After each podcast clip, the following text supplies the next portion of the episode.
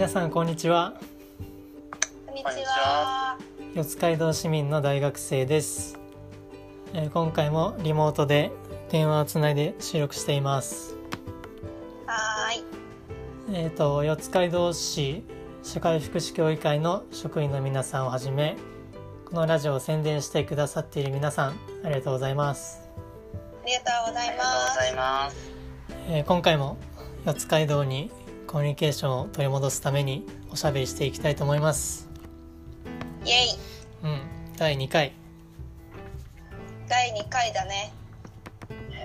じゃあそれじゃあ早速このコーナーからいきましょう。四街道掲示板4チャンネル。イエ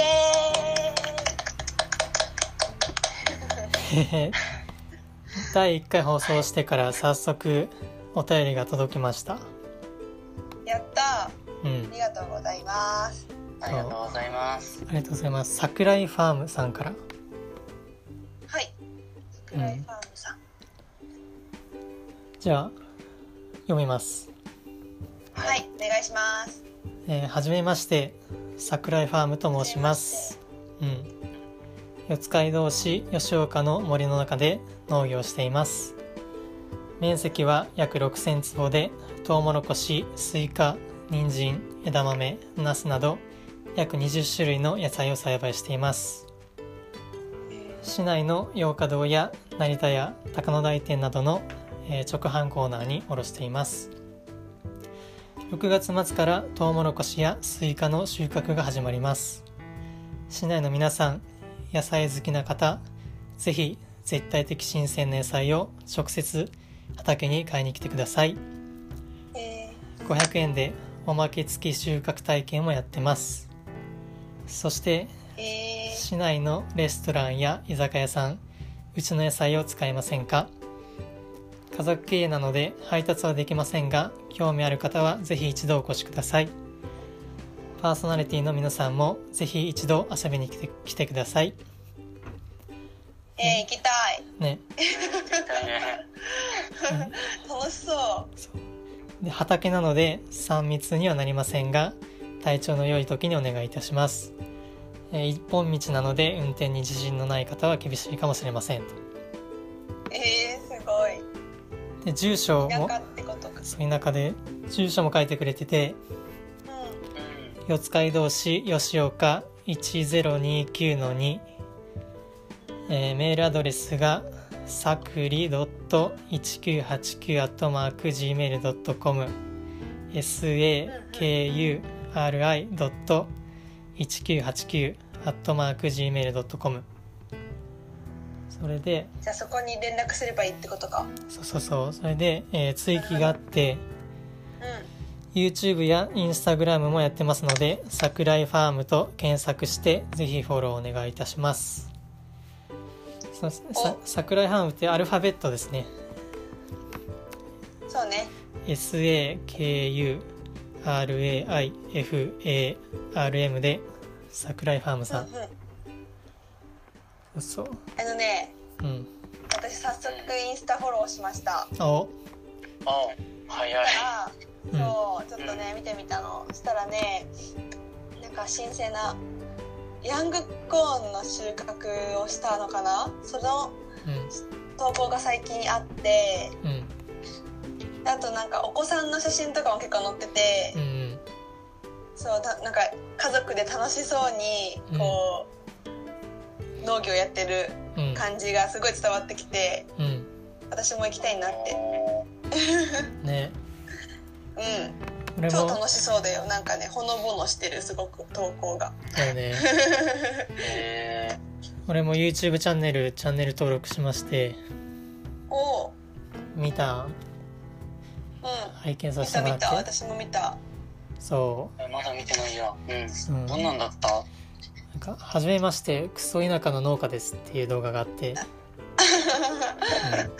うん。それ見たらね、まあ、その桜井さんのあだ名はユッケっていうらしくて。うんうん。でおじいちゃんおばあちゃんが農家やってたのを継いだらしいのね。うんうんうん。で農家は自由で楽しい楽しすぎるって言ってて。うん。で去年の台風千葉に大きいの来ましたけどうんうん。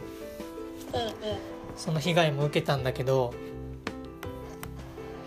その後に来日したローマ教皇に振る舞う料理として、えー桜井ファームさんの人参が使われたと。すごいよね。すごい。えーすごいね。千葉で被災した野菜を使ってローマ教皇にこう振る舞うのがあったらしくて。すごい。そう。であとねうんネギメンマうますぎて昼間から飲んでたら2歳の娘にしばかれたっていう動画があるのね。なんかまあ自分の畑で採れたネギ使ってネギメンマを作ってさ。ネギメンマって何？ネギとメンマをなんか混ぜておつまみみたいな。あそういうおつまみがあるんだ。そう。それで。食 べてたの？そう。で冷蔵庫冷蔵庫にうんスーパードライビールがずらーって並んでて。あ。あそれをそう。パカパカ 5, 5缶ぐらい開けながらネギメンマ食べえててそう。五感そう。すごいね。それで寝ちゃって桜井さん。でしたら娘さんが「おいおい」っつってなんかバシバシ叩いてえー、かわいい。可愛すぎたね。いや本当に。えー、後でそれ見てみよう。うん。でなんかちょっとこう、身近な感じするよね。そういう日常をさうん。見せてくれるとさ。そ農家さんってどうやってどういう日常なんだろうと思うけど。ううん。なんかすごい時間の流れがゆっくりしてるのかなっていう風に感じたりとか。ね。あとなんかなんだっけ。すごいそのご本人は自己満っていう風にすごい言ってるんだけどうん。なんかあのうステッカーとかうん。その桜井ファームって書いたステッカーとか、うん。あとなんかそのワッペンとかを作ってそれを自分たちの作業着につけてうん。なんか誰も通らない田舎なのにそういうのをつけて、ちょっとやるの自己満楽しいみたいな言ってて。そうね。すごいなんか自由で楽しそうだなと思って。ね。んね楽しそうだねでまあそうお便りに面白い。6,000坪の畑があるだったんだけどうんうん。6,000坪ってどんぐらいかなと思って。確かに。そう、全然想像つかない。まあ、大体う2万平方メートル。んわかんないわかんない。これねえっとねいや140メートル ×140 メートルぐらい。あんまイメージしづらいかね。それってどのくらいだろう？わかんない。どうだろうね。でもめちゃめちゃ広いんじゃない140だってグラウンドぐらいか。そうだね。グラウンドくらい？あそっか。なんかさ小学校のか時さ 100m 走さうん。グラウンドの斜め私田舎の小学校だからグラウンドそんな狭くないと思うんだけどうん。うん。なんかグラウンドの対角線？うん。なんとなく四角いじゃんグラウンドって。四角のグラウンドのなんなんとなく対角線ぐらいだった気がするんだよね。あもうちょっと。対角線よりは狭いか。小学校のグラウンド1周200メートルとかだった気がするんだよね。あそうなんだ。あうん。でもさ円にすると分かんないね。それな。ちょっとイメージ使わないけど広いってことでそう。行ってみたい。ね。とりあえず広い。だってさ、うん。だってあれだよ。20種類の野菜を栽培してるんだよ。そうそう。ってことは広いじゃん。広いよね。トウモロコシ食べたい。トウモロコシ。トウモロコシを収穫したてのやつすぐかじりたい。あーいいね。絶対甘いよ。うん。ね。収穫食べ体験たい行きたいな。運転頑張って行きたいね。え本当だね。運転ちょっとしんちゃん頑張っていただいて。でもしんちゃんがね運転得意だから。頑張ります。ぜひうん。お邪魔したいですね、そうそう。ね。本当にお便りありがとうございました。ありがとうございます。ねありがとうございます。とても嬉しいお便りを届くっていうのはねこの感覚初めてなんだけど。ねこんな嬉しいものだったのかっていう。YouTuber 増えるわみたいなね。ああね。あ ちょっとごめんあのお腹空いたんだ俺、はえはい。昼？はい2時。うん、昼食べてなくて。うん。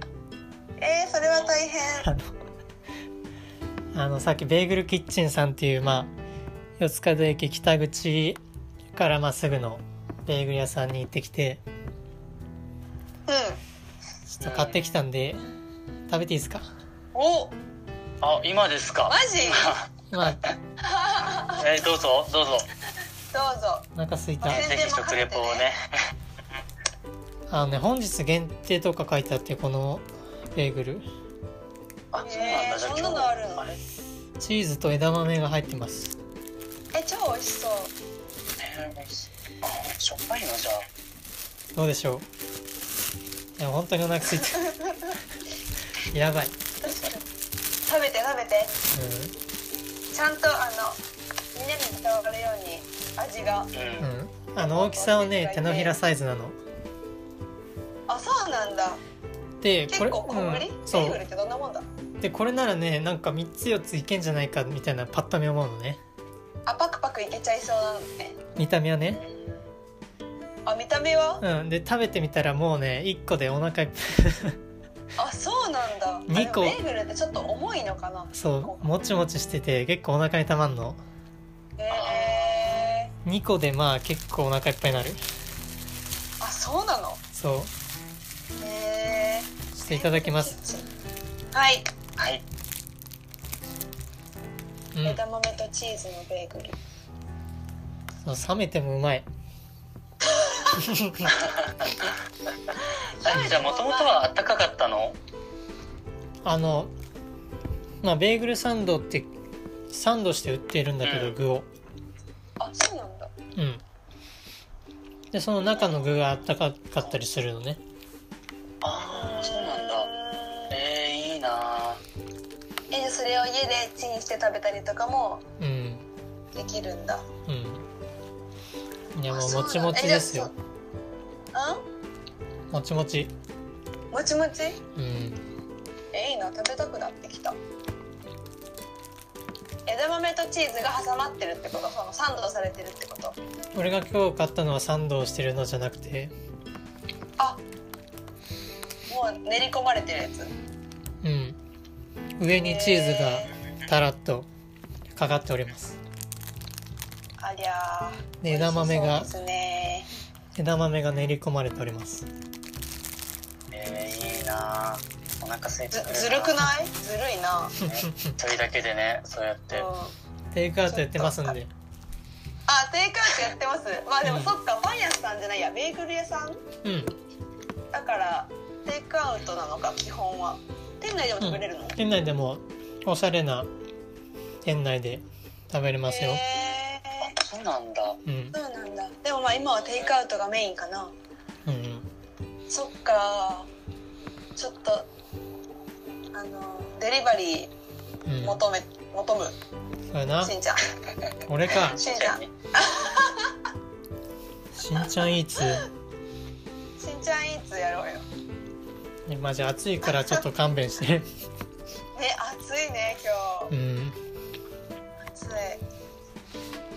かえじゃあもう一個何買ってきたの？いくつ買ってきたの？あこれとあの人参ジュース。おあー人参ジュース。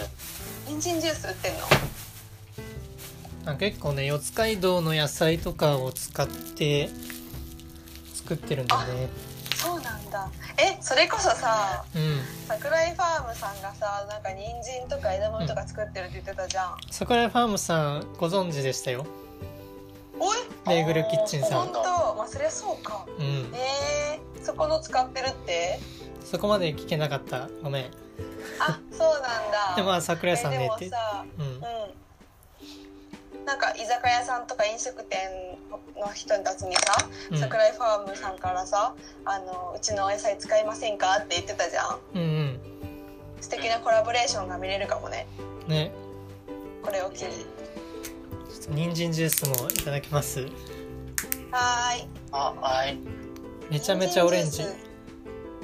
めちゃめちゃオレンジ。すごいよ あじゃあもう想像してる以上にオレンジなんだろうねきっと私たちが、うん、うん。あの想像してる野菜ジュースみたいな色じゃなくてもっとオレンジなんでしょう。まい。なんか飲んだなんだトマトジュースみたいな食感じゃないけどその飲む感じ？うん。うん。ちょっと固形分が感じられる。あちょっとザラザラっとしてる感じ、ね、そうそうそう。ああそれで甘いねえすごい。ちょっ人参。とずるいんだが。あ 私も手元に何か置いとけばよかった。えみんな 美味しい飲み物。みんな食べたばっかりじゃないの？そうだけど。ーそうだけど食べたばっかりでもねこうやってなんかもう話してる時に一人だけ食べてると。すいませんねいやだってベーグルはなんかちょっとこうおやつ気分で食べるのかなと思ってたからあさ。あなるほどね。でも結構おやつだとずっしりって感じか、うんお腹にくるね。そっか。まあでもベーグルキッチンさんね。なん美味しかった。かあのうん、ちょっと何かあります宣伝とか。まあそうですね。あの四街道の素材を使ったり結構種類もあってそのサンドしてる中身も。うんうんうん。そのお惣菜系も結構あるしあとはまああー。えっとスイーツ系もあんの。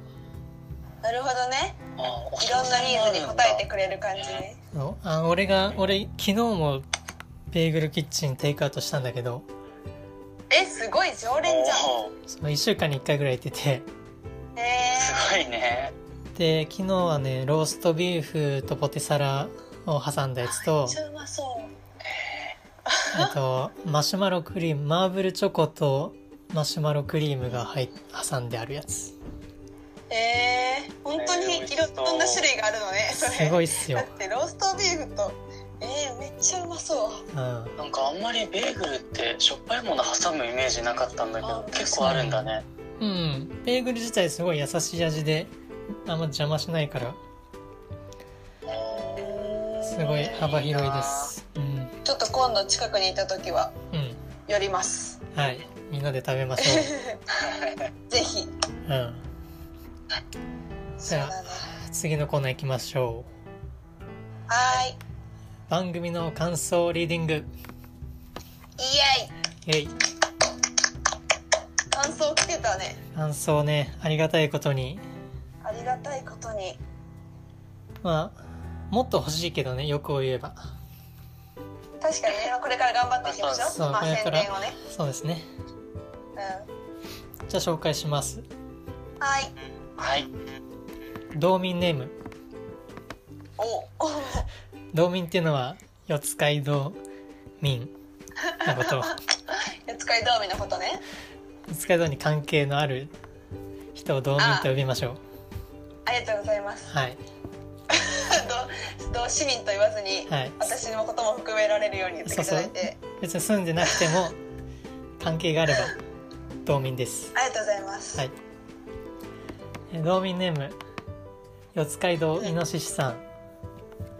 四街道イノシシさん。はいありがとうございます、ありがとうございます。ありがとうございます。えーラジオを聞かせていただきましたありがとうございます。うんありがとうございます。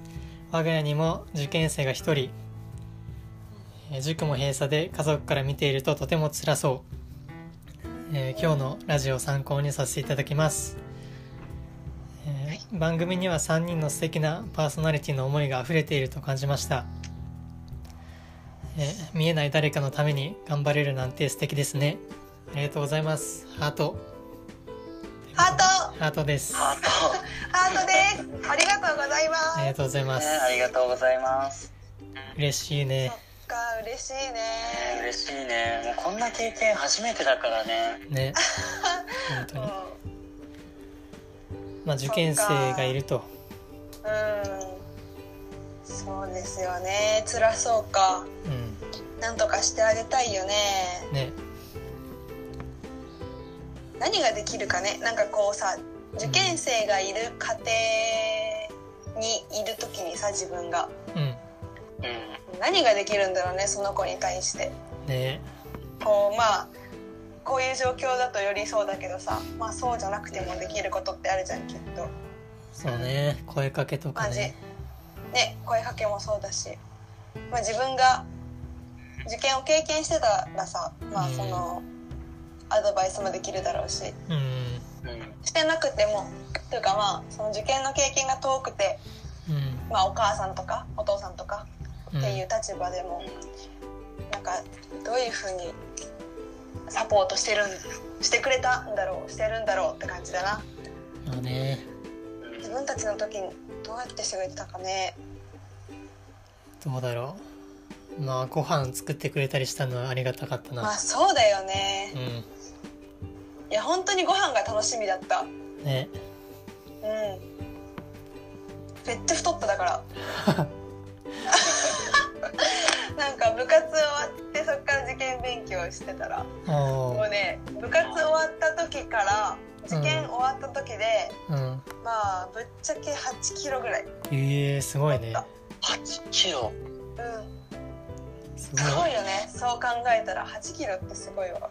あだからそれぐらい、まあ、ご飯をガツガツ食べてましたね。まあ動かないしねあんまり。ーあー水分ってやっぱ動く？あそうだよね。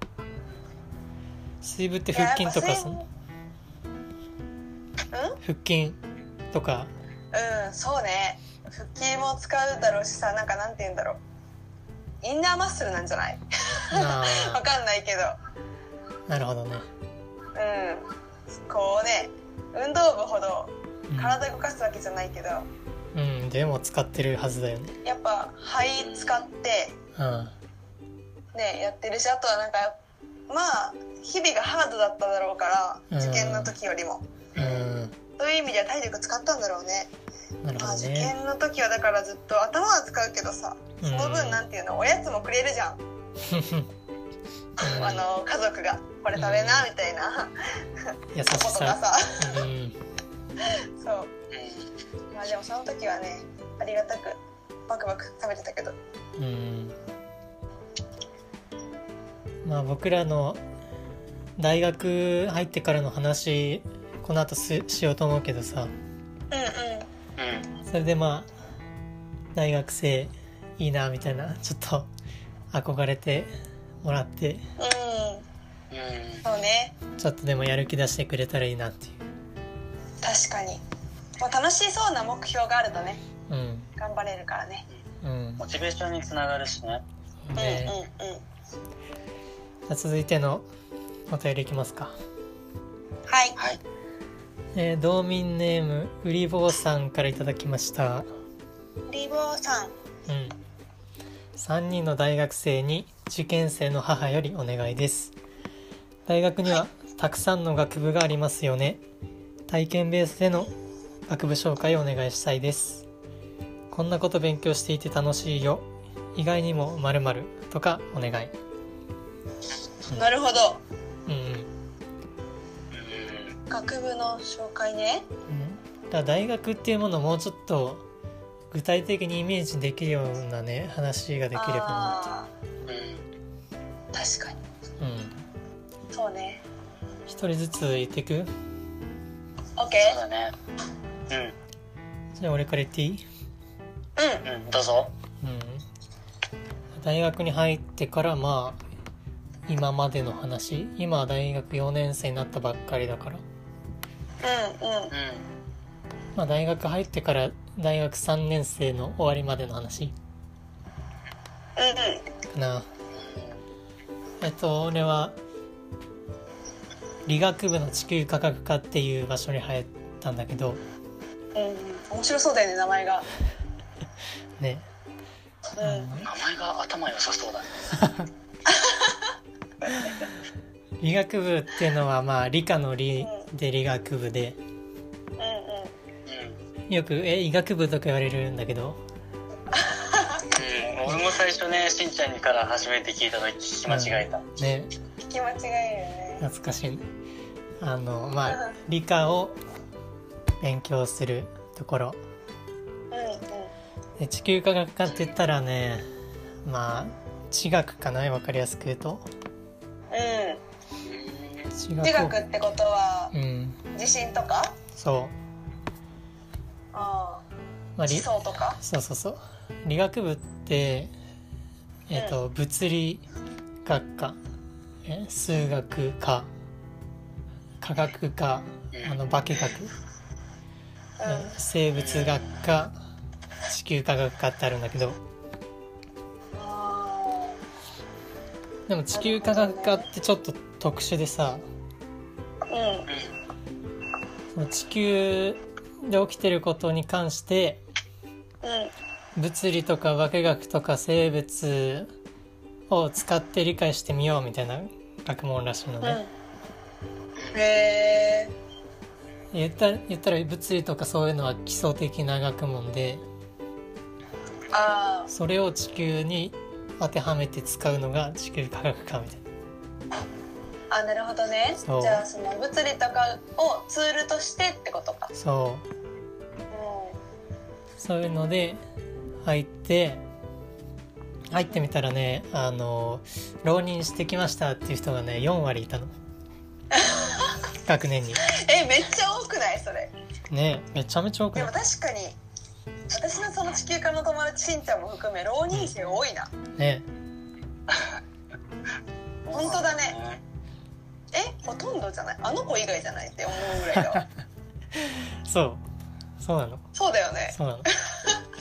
すごでそ、まあ、地球科学科ってね偏差値的に言うとねその理学部の他の学科よりは偏差値低くて入りやすい気持ち。いほうほうほう。まあ他の学科に比べてっていうことね。うんうん。でもまあなんで浪人多いのかなっていうのはまああのわかんないけどさ。まあ確かにそれはちょっと統計取ってみないとかでもそう俺も浪人してたから4割もいて馴染みやすかったんでね。あそうだよね。あうん。仲間がいっぱいいるっていう。うん仲間がいっぱいいる。ああー。そうよね。確かに。であのほ浪人生に優しい学科ってことか。そうそうそう。他の学科にはなくて地球科学科だけにあるものっていうのがうん。ララウンジ。ああラウンジね。うん。ラウンジもうラウンジってなんだ？うん。えっ、と地球科学科のまあ棟い一棟うんうん。地球科学科みたいなのが建物ね。まあ、他の学科もね一棟ずつあんの。分かりやすく言うと。うんうん。そうなんだでもその中の建物の構造が地球科だけちょっと違くてう1階になんかロッカールームみたいな部屋がね地球科だけあんの、う んなんでだろうね。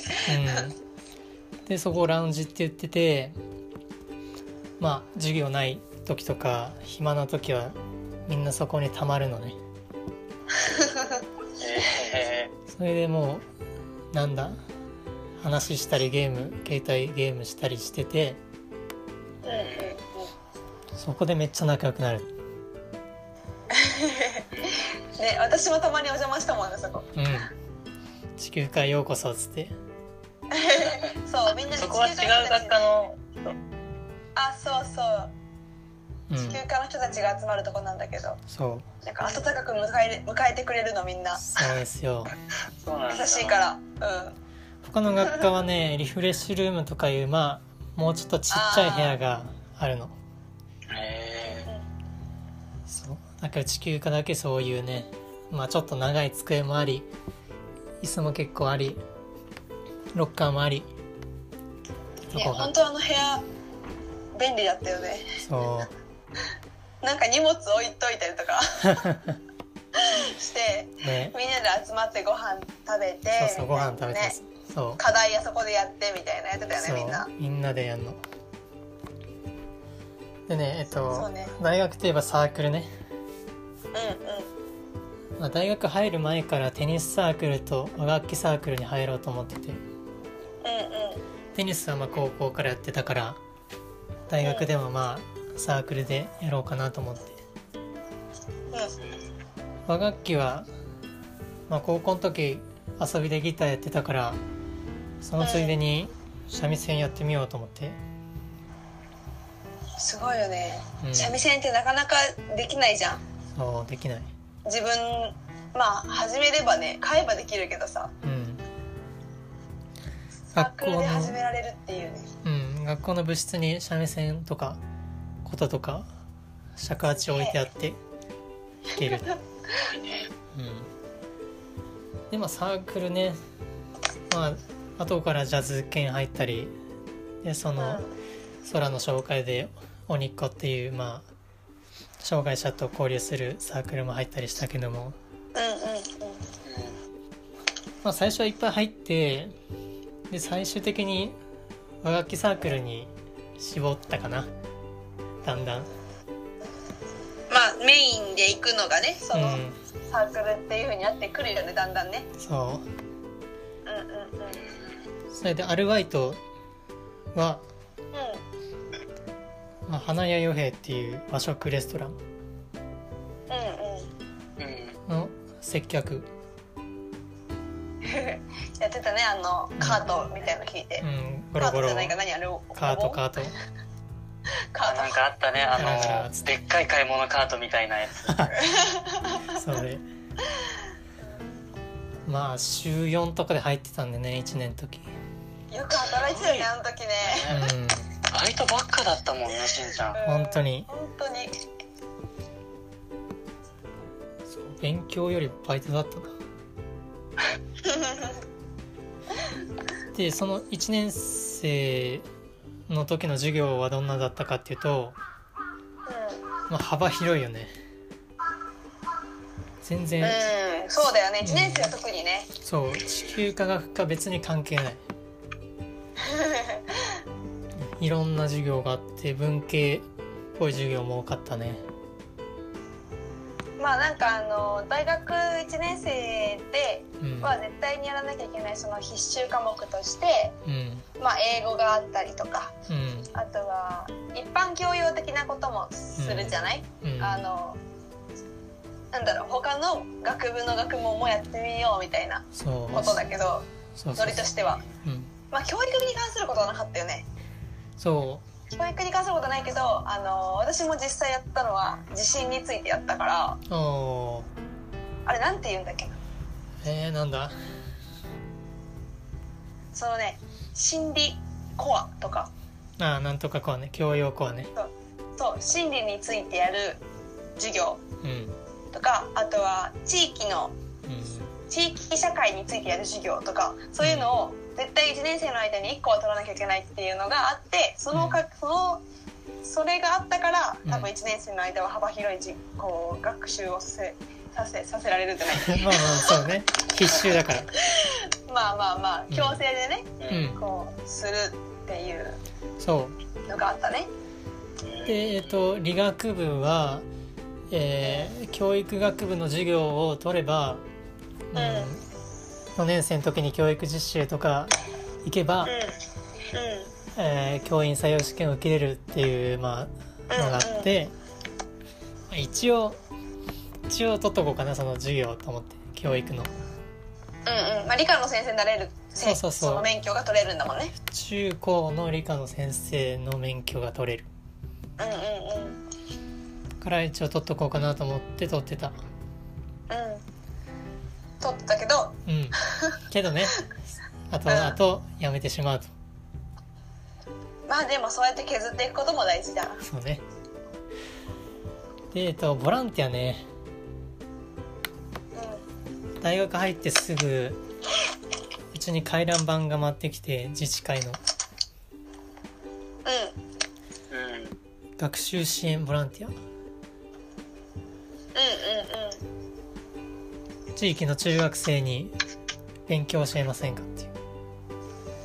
うん。うんでまあやってみようかな。こんな自分でも役に立てるのがあるならやってみようかなと思ってや,、はい。やり始めました、うん、なるほどね。それはあれ？うん。あれでしょ？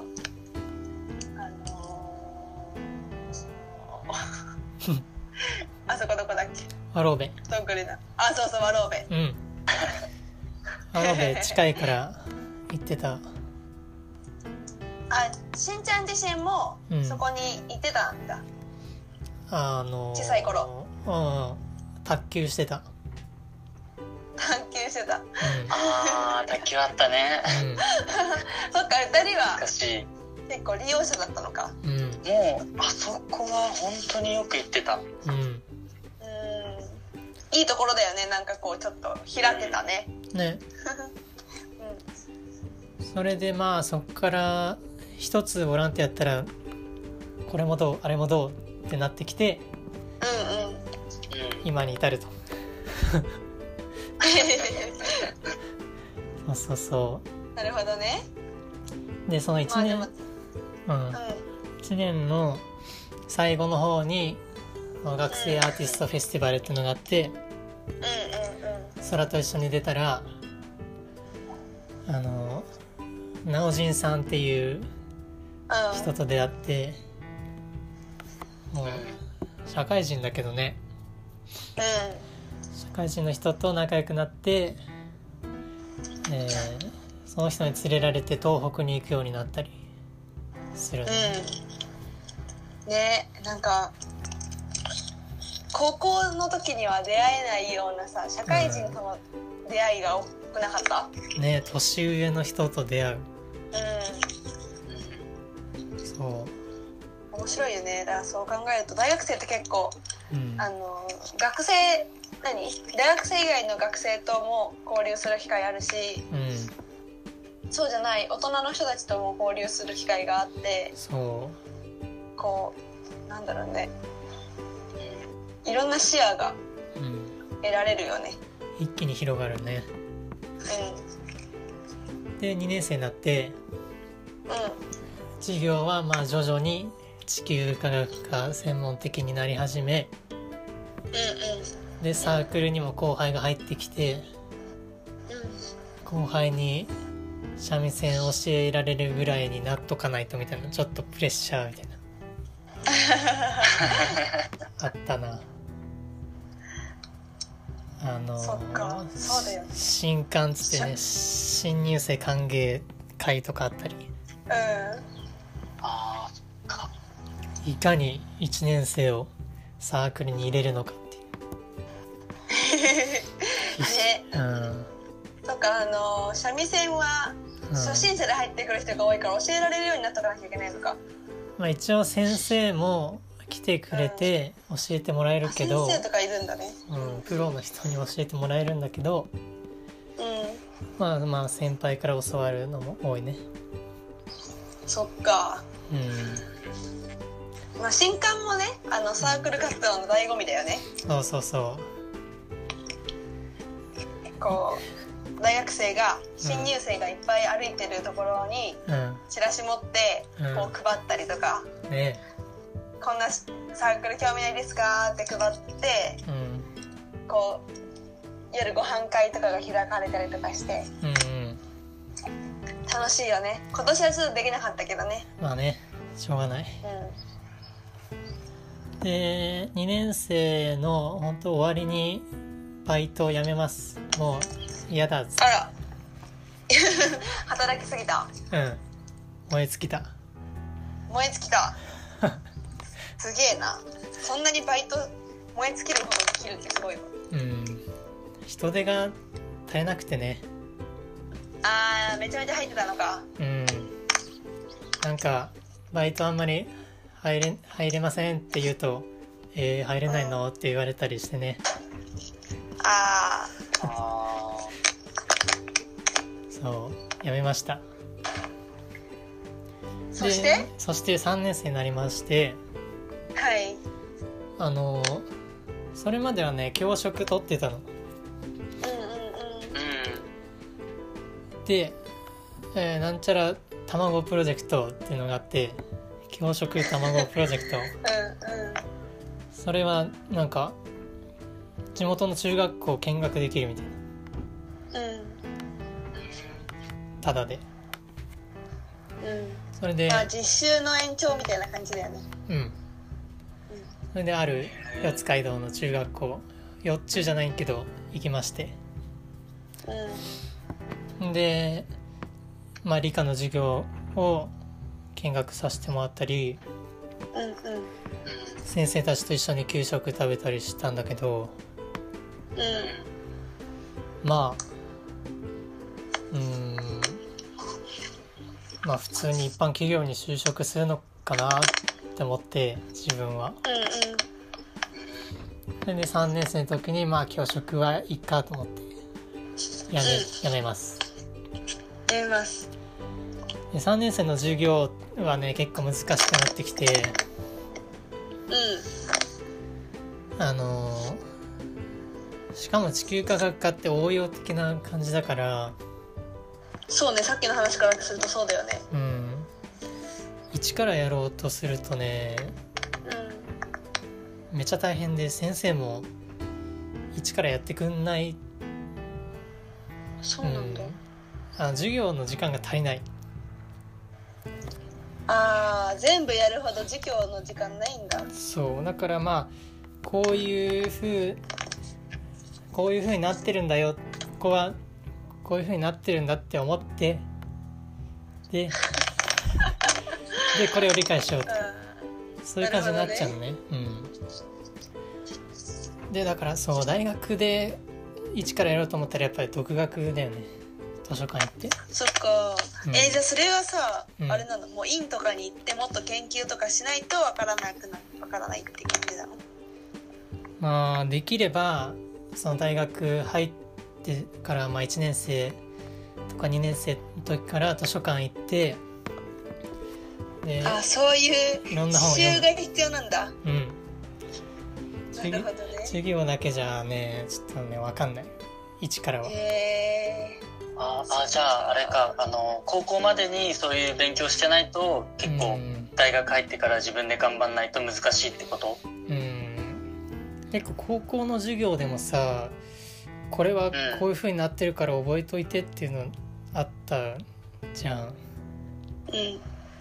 まあそうね。私とかは特にあの理論でちょっと理解できない時はもうそういうものと覚えてたけど。そう。だそういうのって 物理とかもそうじゃない？そうそうそうほんとそねこれはこの G はう、うん、なんだ Q ってなんだっけ？Q え G, G とかあったじゃん、MG とかね。うん重力ははなんかこの数字で計算しますみたいな、いうん。なんでって思うけどもそうう。そこのなんでって思ったところで私理解できないからもうそう、はいって言って。そ そこを深掘りするのはあのすごい時間かかるから大学からやりましょうねって感じなんだけど。うんうんうん。その地球科学科っていうのはまあ深掘りしたらもういくらでも行くみたいな感じっぽいからなるほどな。地球は深いってわけだな。そうなんかいろんなことが同時に起こってたりするじゃん。無理無理無理もう。そうだからね ついていけなくてね。だからうん。か。本いっぱい読んだ方がいいんじゃないって思う俺は。なるほどね、まあ、図書館も充実してるからね。そう図書館すごいよね。千葉大。うんうん。でなんかでかいし綺麗だよね。うん。ガラス張りで。ね。うん。それでだから一からあの理解できないんだけどうん。テストがあってそれにある程度の点取って単位を取らなきゃ卒業できないわけじゃん？うん。うん。でまあどうするかっていうと、まあ、先輩から過去問が回ってきてうんうんうんでその過去問をの答えとかももらって覚えて。うんうん。でテスト当日結構似た似たような問題が出てきてうん。それでなんとか単位を取るという。じゃあ縦のつながりが大事ってこと？そうだね。あの俺は直接縦のつながり持ってなかったんだけど横のつながりあのこの学年は仲がいいのね。うん。だから誰か一人が先輩からもらうとみんなに回してくれる。そうかじゃあ縦のつながり持ってなかったとしても横でつながっとけば誰かが持ってるってこと、そういうこと。じゃあまあど何にしてもつながり大事ってことなの？そういうことよ。まあでもそうなるようね、ん。そうなんでなかなか一人では全部できないわ。うんで3年生の後期に入ってうん10月か10月に入ってから研究室に配属される、うんうんうん。うんまあ、自分がどういう地球科学科って言ってもいろいろ分野があってうん。どういうことやりたいかっていうのを希望を出して、うん。まあ、成績が良ければまあ優先的に入れる。ね成績関わってくるんだね。そうそこでちょっとね人間関係いざこざがちょっとあったりしたんだけどね。あそうなんだ。大変そう。そうなのよ。誰々あそこ行きたいって言ってるけどいやーこれこれで提出したらかぶって成績はこっちが上だからねこの人が配属されちゃうんだみえー、そっかそういうことが起きるのか。うん。ちょっとあったね。ちょっと大変だねそれは。しかもその苦労をしてさうやっと決まって研究室なのにさ一人の先生が急に「南極行くから君たちを、えー持つことはできません」とか言って もう一回あの初めからやりやり直し。マジ？っていうのが地球化っぽい事件だね。ね。地球化っぽい。うん地球化ならではだわ。南極行くって何？本当に。びっくりしたわでうん。うん。まあ研究室で配属されてもまああまり具体的なことは始まらずうん。英語の教科書をなんか順番に訳してみたりうんうんっていうのだけでまだ研究は実は始まってません。あじゃあ英語のうん、で書かれたその文献を読むっそうだね。てこと、英語で書かれた地学の教科書みたいなの英語の授業だね。英語科ですか？理学部英語科？英語かね。あでもさあのそういう科学的なさ、う学問とかまあそれに限らないだろうけどさ、うん海外の文献をきっと読むことが多いだろうからそれこそ研究するとかってなるとんうんうん。必要なんだろうなその力はそうだね。うんそうそれで3年の12月に、まあ、サークルの定期演奏会和楽器サークルの定期演奏会があって、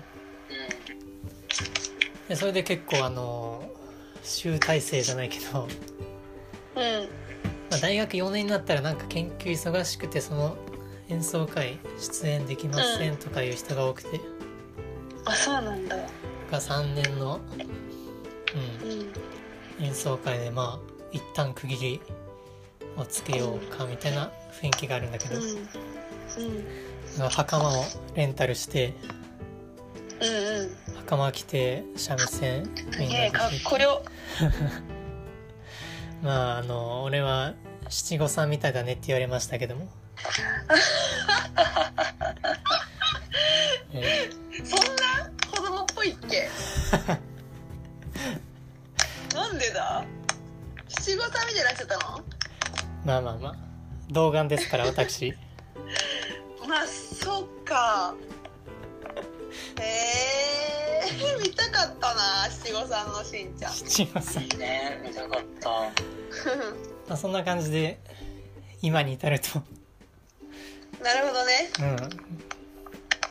結構充実してますね大学生活。ちょっと長くなっちゃったね 大丈夫ですよ。それぐらい濃かったってことでしょ。ちょっとあのうん。みんな二人も話してほしいな。OK どうしよう。私が話そうか。かな。そらさんからかな。うん。OK うん。そうね。私は、まあ、千葉大の教育学部の特別支援の学科にいるんですけど特別支援ってあの特別支援学級とか特別支援学校とかいろいろ今あるんですけどそれの先生になる免許を取れる学部学科にいるんですけどうんそうだな。まあ大体1年生の時はしんちゃんが言ったような感じでうん。まあいろんな学問をするじゃん。必修だしね。うん多分どのどの大学も一緒だと思うけどあの大体その一般教養とかって呼ばれるうん。授業があって、まあそれとかもなんかどの授業がと単位取りやすいよとかどの授業うんなんだろうな。うん。は、えっと、出席うん。何パーセントテスト何パーセントだよとかっていう情報とかもうん。まああのその授業の先生が公開してる内容もあるし、えっと、あとは私はそれこそ先輩に聞いて、うん。まあ、この授業いいんじゃないかなみたいな感じで聞いて、うん。まあ、取ったりとかしてたかな。うん。で私が楽しかったのがうん。あのね第二言語うん。がねすっごい楽しくてうん。あのまあもともとちょっとそのなんだろう私 k p o p が好きだったりとかうんうん。うんっていうのがあって韓国語はちょっと知ってたのよ。こういう感じっていうのはね。うんうん。うんでとかああと私大学に千葉大学を選んだ理由としてうん。あのね留学制度がすごい発展してて留学生がいっぱいいるとかあとはまあ日本この千葉大から留学する人もたくさんいるみたいな。実際私留学してないんだけど。そうそうしてないんだけどまあまあまあそういうのもあってこうね海外のことにちょっと興味があったの。うん。でまあ英語はもちろんするあのあるんだけどその授業として必修で。うん。あと第二言語っていうのを選べてそれで私は韓国語と中国語をやりましたしたらねなんかそそれを一緒に受けてる人って結構 k p o p 好きだったりとかするから、まあ、そこで新しく友達できたりとか、うん。まあ、あの同じ学部じゃなくてもなんかそういうねやっぱ 2, 2年生とか3年生とかになってくるとうん。学部の中でしか授業がないから友達がね学部内でしかできなくなっちゃうんだけど1年生の時はあの違う学部の人たちも共通のその一般教養っていう授業があるからうん。あの他の学部の人とか他の学年の人とかとも仲良くなったりする。うんうんそれこそなんか体育みたいのもあるんだけどうん。その体育とかでバスケ取ったらうん。なんかそれこそ工学部かな？の友達できたりとか。うん国際教養の友達できたりとかうん。なんかね面白いなと思った大学って広いなって。うんね。あとは千葉大ならではなのかもしれないけどあのね留学生とあの English House っていう建物があってうん。その建物にね行くとねその留学生と一緒にお話ししたりうん。こう英語教えてもらったり英語じゃなくても他の言語教えてもらったりっていうプログラムがたくさんじ用意されててうん。でそこであのね留学生とお友達になって私は韓国の友達なんだけどうん。その韓国の子とそれこそねなんだろう k p o p の話をしたり韓国語を教えてもらったりうん。あの k p o p のダンスちょっと踊踊るとか言って踊ったり。あねとはご飯食べに行ったりとかして、うん。うん、なんかちょっと面白い出会いだなって思ったね。すごい。っていうのが、まあ、1年生の時そういうのを経験して、まあ、今も友達だったりとかもするんだけど。うん。でまあ教育のね学部の勉強は、うん、まあなんだろう子供についてとかもするしその子供の発達とかうん。についてももちろんするしあとはあのちょっと教育チックになってくるんだけどあの教育学こういう風に教えるとかその理論とかねうん。まあちょっとあるんだけどうん。その評価の方法とかいろいろやっぱ先生になる専門的な勉強もあった。うん。であの私も知らなかったんだけど大学に入るまで。うん。先生ってさ授業してるじゃんか前で。あれやるためになんかこうまあ全部の授業じゃないと思うけどうん。こうやっぱ授業の計画って立てるじゃない？うん。その計画を指導案っていうんだけどその指導案っていうのを作りましょうっていう授業もたくさんある。うん。教科ごとにある 全教科に国語の授業を作りましょうとか、うん、っていうのが、まあ、学年上がってきてその専門に教育について学んだらあのそういう指導案を作りましょうっていう授業が出てきたりする。けど、先生たちはそういうふうに指導案っていうのを作って授業してたんだなって この大学に入って思いました。うん、確かにね。そう。でそのね指導案の課題がねちょっとね大変だったりしたんだよね。なんかもう、うん、難しいなってこう、はいはいはい、うん、やっぱりまだ先生としなんか今まで授業は受けてきたけど先生の立場でこの授業について考えたことないわと思って、うんね、結構それね あの重い課題だったね自分的には。はいはいはい。うん、なんかえどどどうすればいいのみたいな。まあだからパソコンとかでいろんな先生の指導案を調べて、うん、あこういう流れでやるのかみたいな。それを参考にちょっと作るみたいなね、うん、ことはしてたかな。なるほど。うん、であとなんだろう。教育学部といえば教育実習かもしれないんだけどそうね。教育実習はえっとね私は特別支援学、えー、特別支援のえっと、学部なんで学科なんだけど、うん、えっと、私は特別支援の免許と小学校の先生の免許と中学校の先生の免許を取ろうとしてて、うん、で特別支援の免許を取るのには特別支援学校に実習に行ったの。うん、で小学校の免許取るのに小学校の実習にも行った。で中学校の先生取るのに中学校の先じあの実習にも行かなきゃいけなくて。あそう。で結構それが全部1ヶ月ずつぐらいあるのね。そう。だからでその実習の時っていうのは多分学校によって違うんだけど、うん、まあ大体その学年上がってから3年生か4年生になってからあると思う。うん、で私は3年生去年去年実習だったんだけど、うん、夏に特別支援1ヶ月と秋ぐらいに小学校1ヶ月行って、うん、もうね、まあ、1ヶ月大変だったけど結構ね私楽しかったね。うん、うん、なんかまあもちろん授業はね難しいなって思ったけど、うん、授業をするのって。あの日常はすっごく楽しかったあの休み時間遊んで、うん、で普段うんなんだろうな。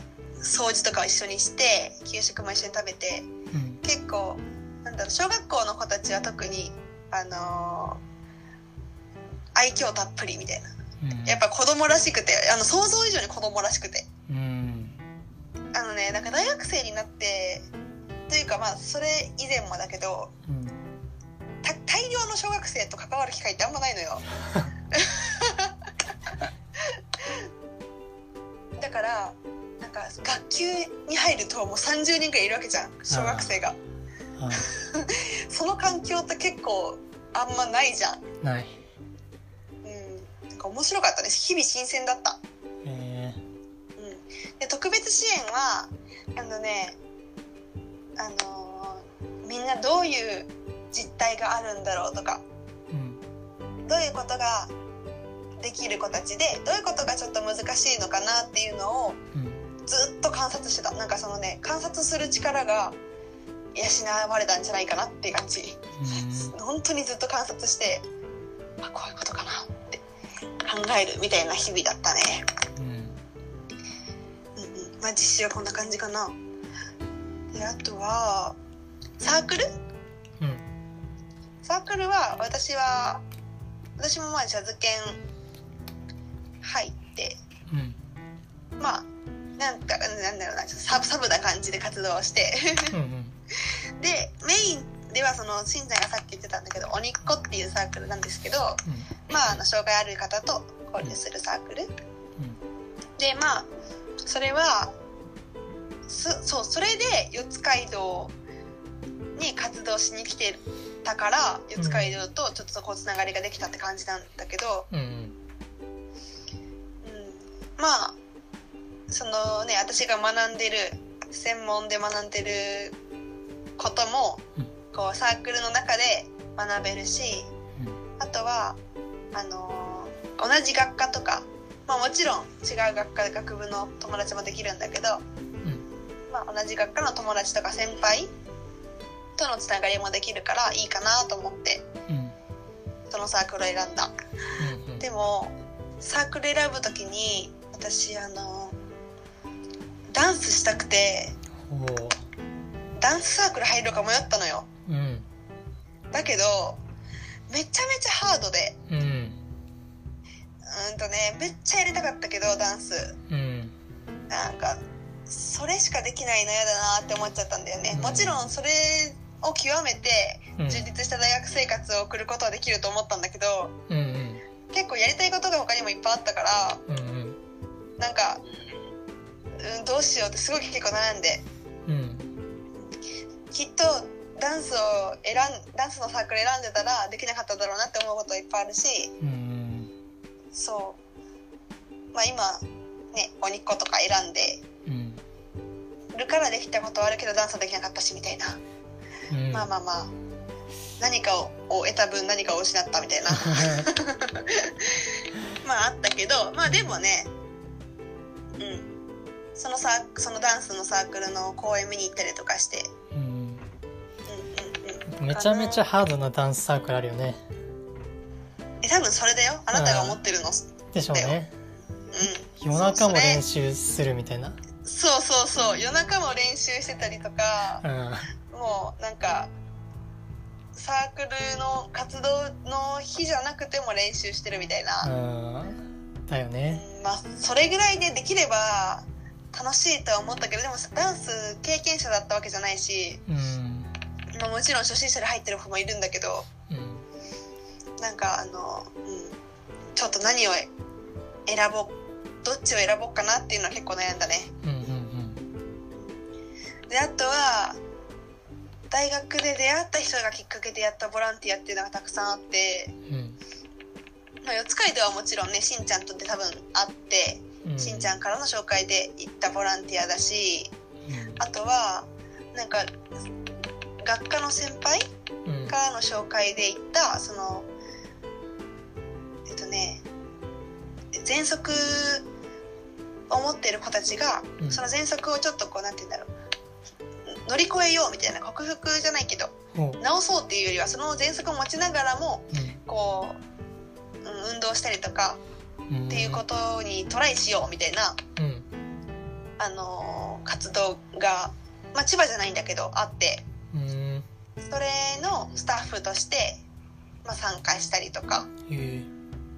その喘息を持ってる子たちがプールで泳いだりその自然を駆け回ったりとかする時にどういうふうにあの喘息と向き合っていけばいいかっていうのをこう講義され講義してくれながらうん。そうその活動をするんだけど、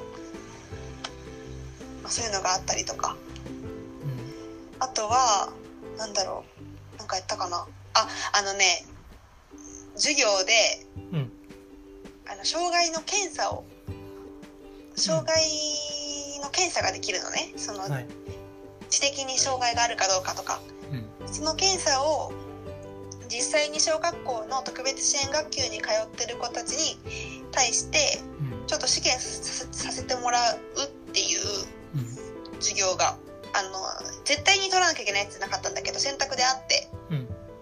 まあ、それを受けた時に小学校にちょっとボランティアとして行かせてもらったんだけどうん。そしたらねそこの小学校の特別支援学級であの、まあ、週1回行って子供たちと接したりとかしてたらすごい楽しくてあのそれがきっかけでそれ2年生の時にやったんだけどそれがきっかけで去年3年生の時もずっとやってうん4年生でもやろうと思ってたんだけどうんちょっと今あのコロナのせいで行けなくてすっごく会いたくて子供たちに。っていう感じだから結構大学での出会いがきっかけでいろんなところにこうつながりが広がったのはうん。本当にたくさんある。いや広いね。うん。そんな感じかな。うん教育学部ってそんな感じ。うんなるほど。うん。ね。うん。はい。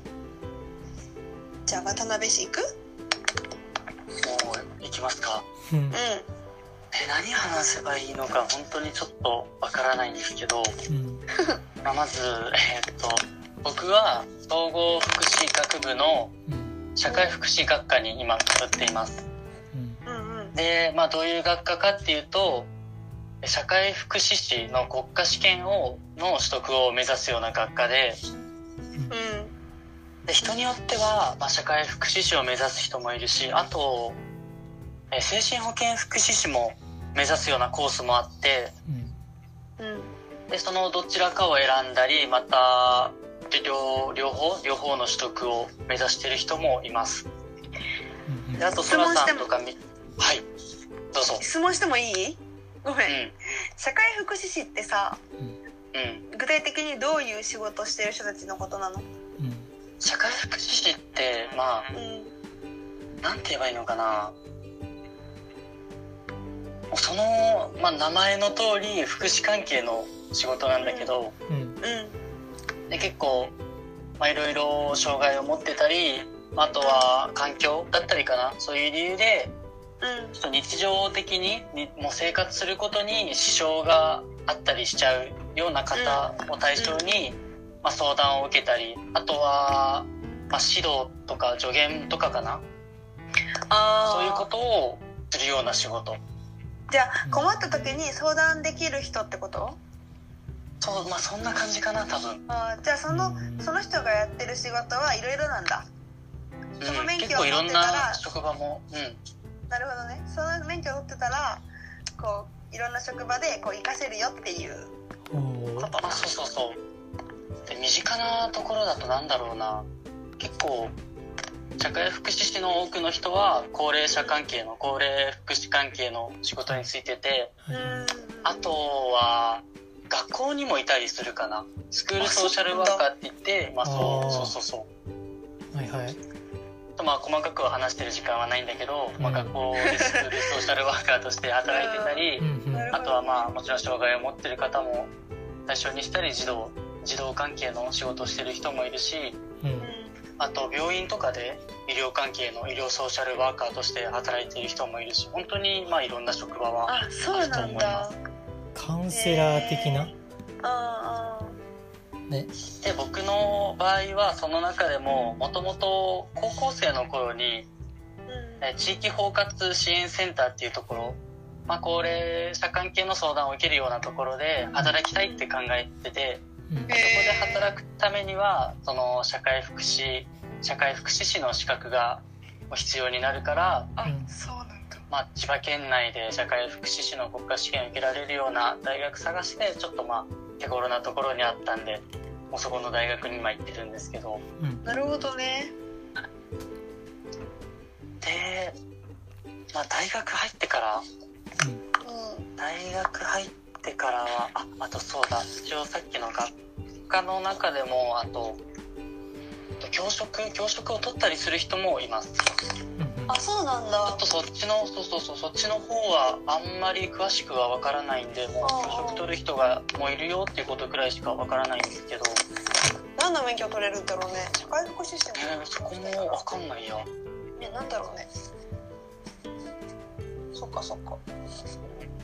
でえっとまず1年1年生の頃は多分うさっき2人も話してたようにその一般教養とかがちょっとだけあってでも本当にそれもちょっとしかなくて英語とこ国語なのかな？英語がまあ一つ授業あってもう一つと読解とかあと作文論へ文のちょっと書き方みたいな感じで国語をやったくらいうんかな。へで数学理科とかそういうのはもう一切なかっえへえそうなんだ。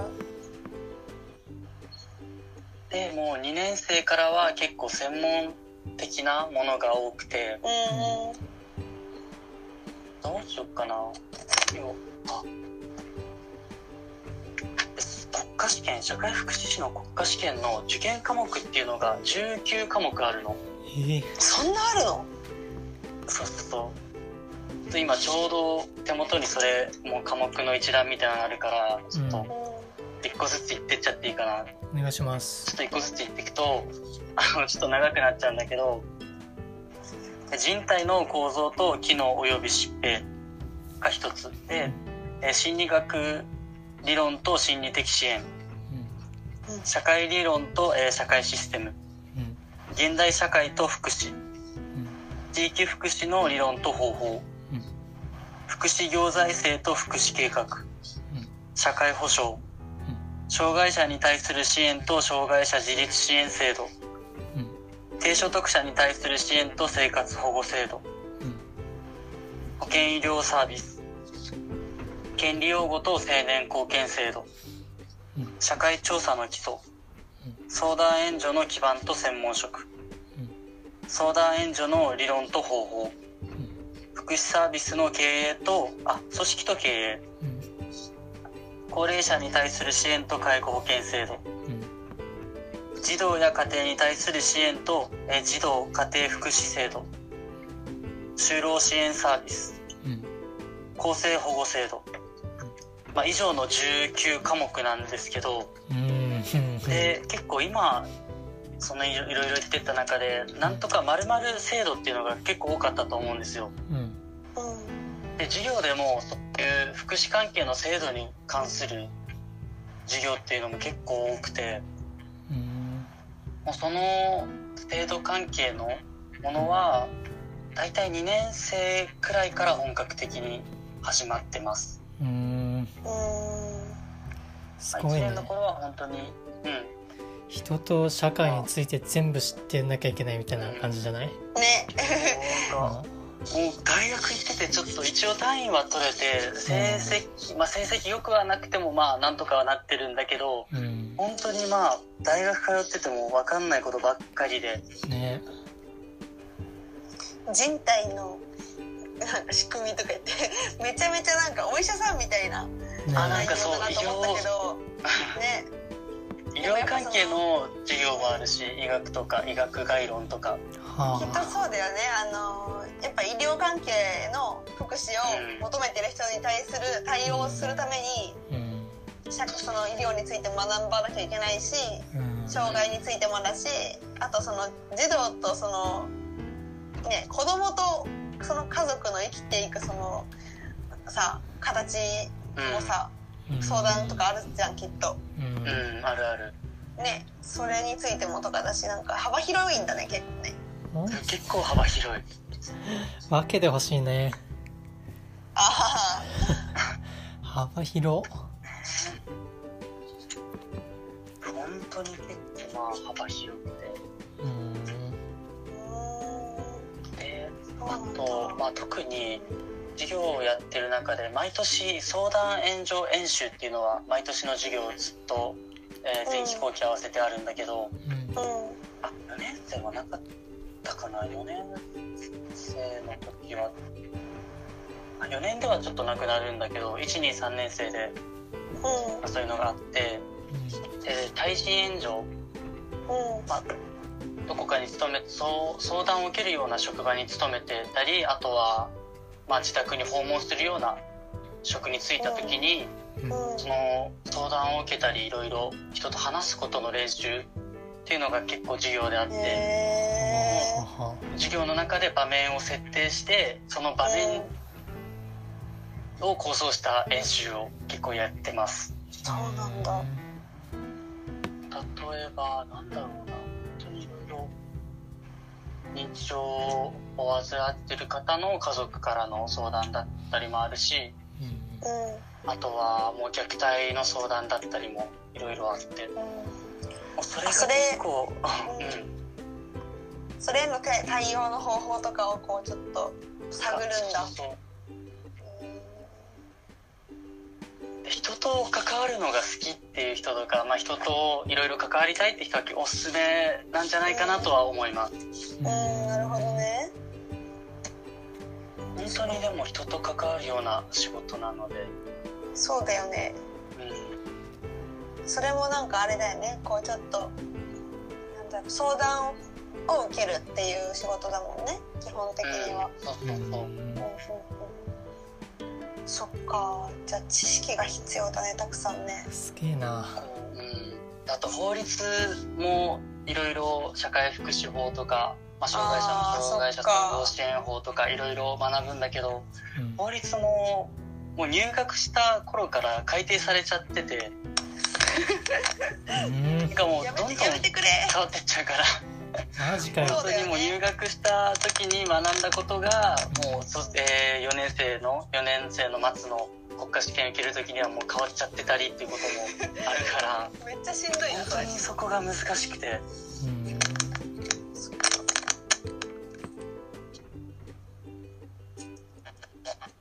なるほどな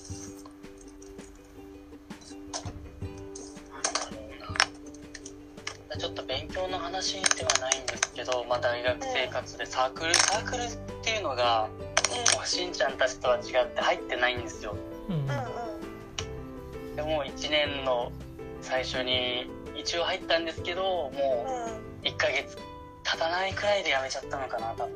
へそれで辞めちゃって全然わからないんですけど。えうん。まあでもサークルはうん多分どの学校も同じ感じだと思うけどね。なんかこうす活動してるものはう何かいろいろね学校によって特色あるかもしれないけどうん。んテニサーだったらテニテニスだったらねこうテニスをコートがあってそこでやって、うん。うん。あとはなんか合宿とかが結構あったりするじゃん？はいはい。夏やっるてあとは冬はスノボに行ったりとかするじゃん。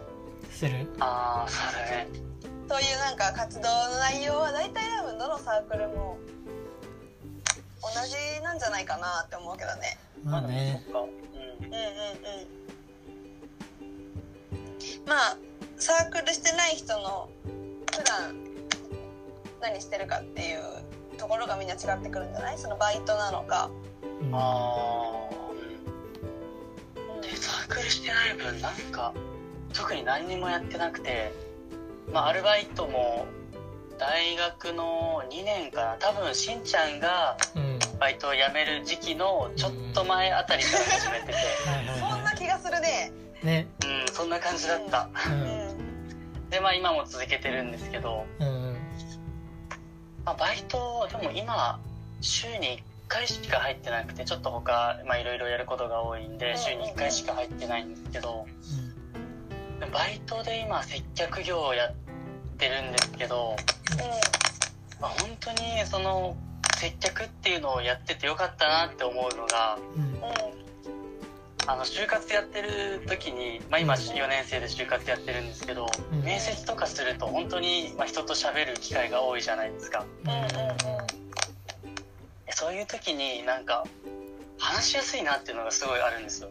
ああななんだろうななんて言えばいいんだろう、まあ普段からそういう接客とかで敬語を使ったりしてると、まあもちろん、えーお店で使うような敬語と面接の時っていうのはちょっと全く同じってわけじゃないけどもうんうんうん。う本当人と知らない人と話すことになれなれるっていうのがすごい大きかったと思いますわかるわかる。確かに俺らみんな接客やってるね。そうだね。私も接客レストランでバイトしてるね。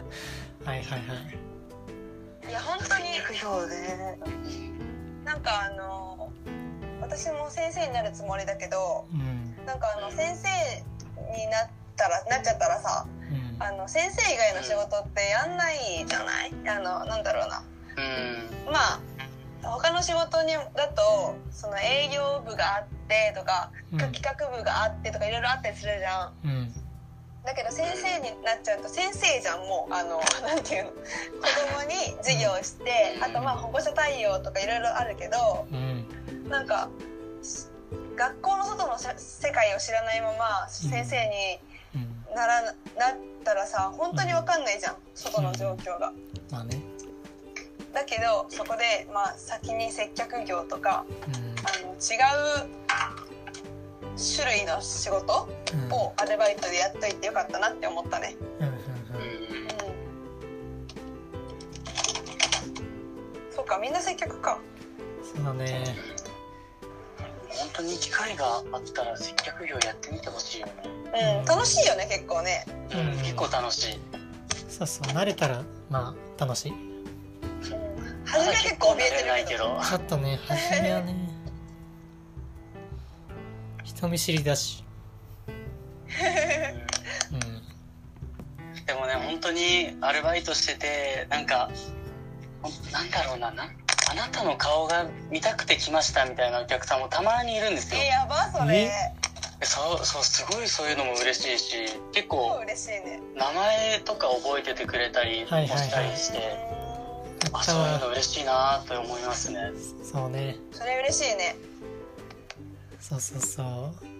いつも頑張ってるねとか。うん。まあ言ってくれる人は言ってくれるよね。うん。まあもちろんあのあんまいい人だけじゃないけどそうっすね。いやほんとそうっすよ。大変なこともあるんだけどね。いろいろねまあそ人の経験もね。うん。うんまあ多分それ社会人になってさなってからさそれを経験するよりさうん。うん。まだなんか学生のうちにそういうの経験しといた方がさ傷浅くていいよね。そうねそうかもね。うん、うん、そんな気がする。